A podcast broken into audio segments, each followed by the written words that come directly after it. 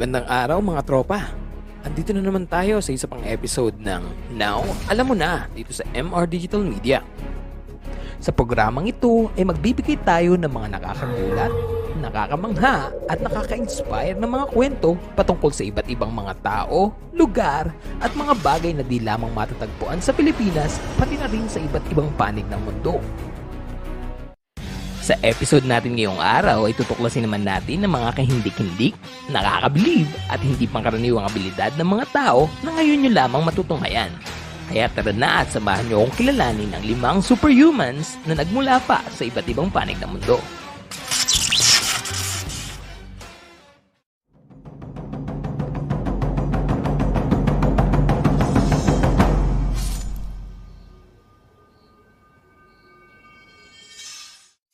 Ang ikalima sa ating listahan ay si Isao Mashii.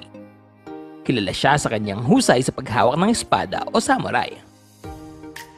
Siya ay pinanganak noong August 20, 1973 at nagmula sa bansang Japan.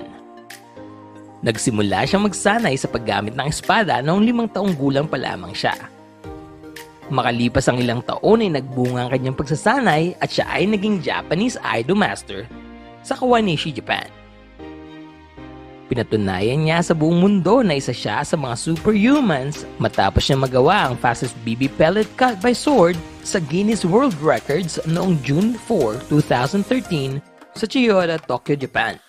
Panoorin natin kung paano hinati ni Isao Machi ang napakalit na bala ng airgun mula sa layong 70 feet at bilis na 158.29 km an hour o 98.36 miles an hour. Nakita nyo ba yung bala mga tropa? Kahit normal na tao ay imposibleng makita ito kaya naman kinailangan nilang gamitan pa ito ng isa sa world's most sophisticated high-speed cameras para sa slow motion analysis.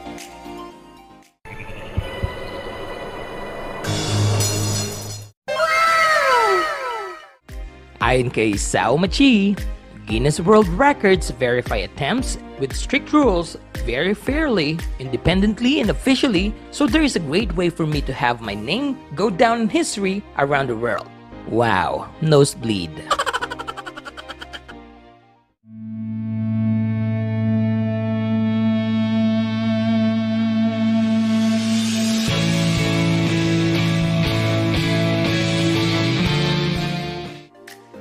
Ang ikaapat sa ating listahan ay si Karina Holikim. Kilala siya sa pagiging base jumper at free skier. Siya ay pinanganak noong April 25, 1976 at nagmula naman sa Kingdom of Norway. Ang Norwegian athlete na si Karina Holikim ay ang kauna-una ang babae na nakumpleto ang ski base jump at more than 400 jumps na ang nagawa niya. Nakakabilib!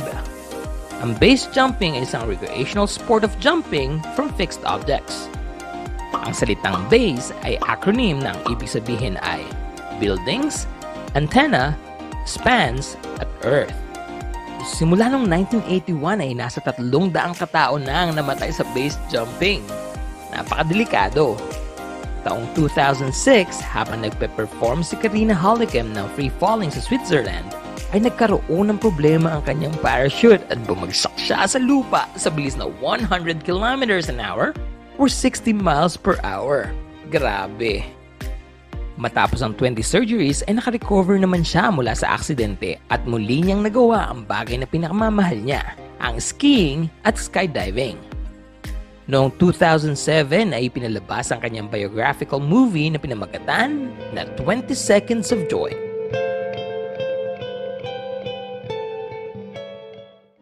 Naging motivational speaker rin si Karina Holikem at ibinabahagi niya ang kwento ng kanyang buhay upang maging inspirasyon sa ibang tao.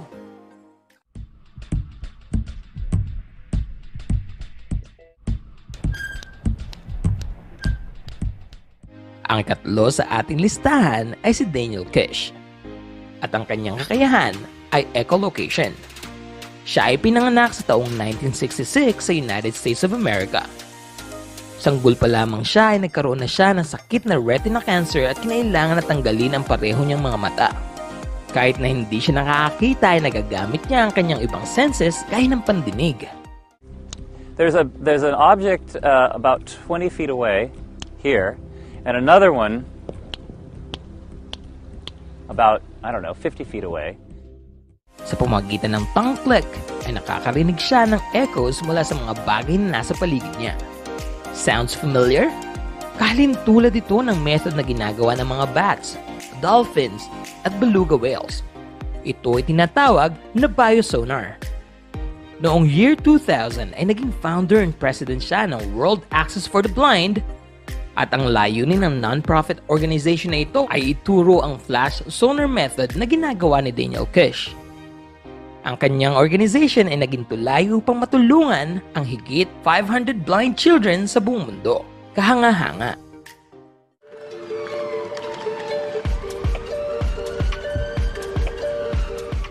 Ang ikalawa naman sa ating listahan ay si Stephen Wiltshire. Kilala siya sa kanyang husay sa pagguhit ng mga detailed cityscapes, skylines, at street scenes. Hindi ito pangkaraniwan sapagkat ang lahat ng kanyang ginuguhit ay nagmula sa kanyang photographic memory. Ipinanganak siya noong April 24, 1974 at nagmula naman sa United Kingdom.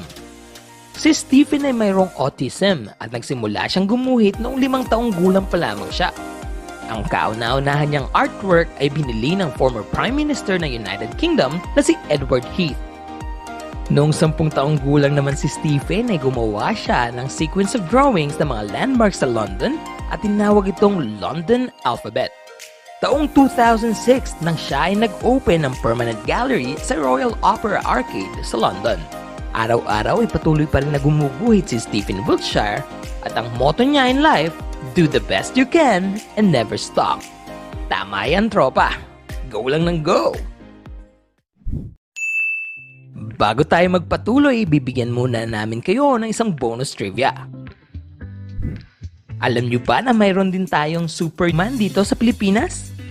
Siya ay walang iba kundi si Herbert Chavez at nagmula siya sa Calamba, Laguna. Bata pa lamang siya ay nais na niya maging kagaya ng iniidolo niyang superhero na si Superman. Kaya naman hindi siya nagdalawang isip na gumastos ng tumataginting na 300,000 pesos para sa kanyang transformation process. Umabot sa 23 cosmetic surgeries ang sinagawa bago na-achieve ni Herbert Chavez ang pagiging real-life Superman.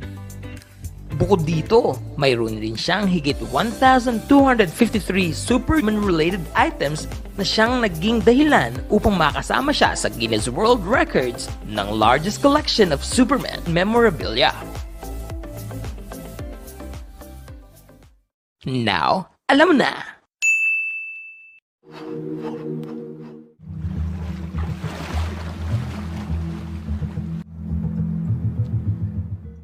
Ang una sa ating listahan ay si Wim Hof.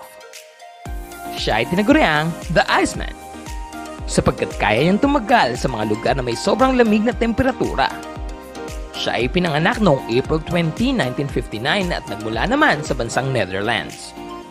Matapos mamatay ng kanyang asawa ay nagkaroon siya ng lakas ng loob na pumunta sa mga low temperature environment at na-develop niya ang Wim Hof Method or WHM.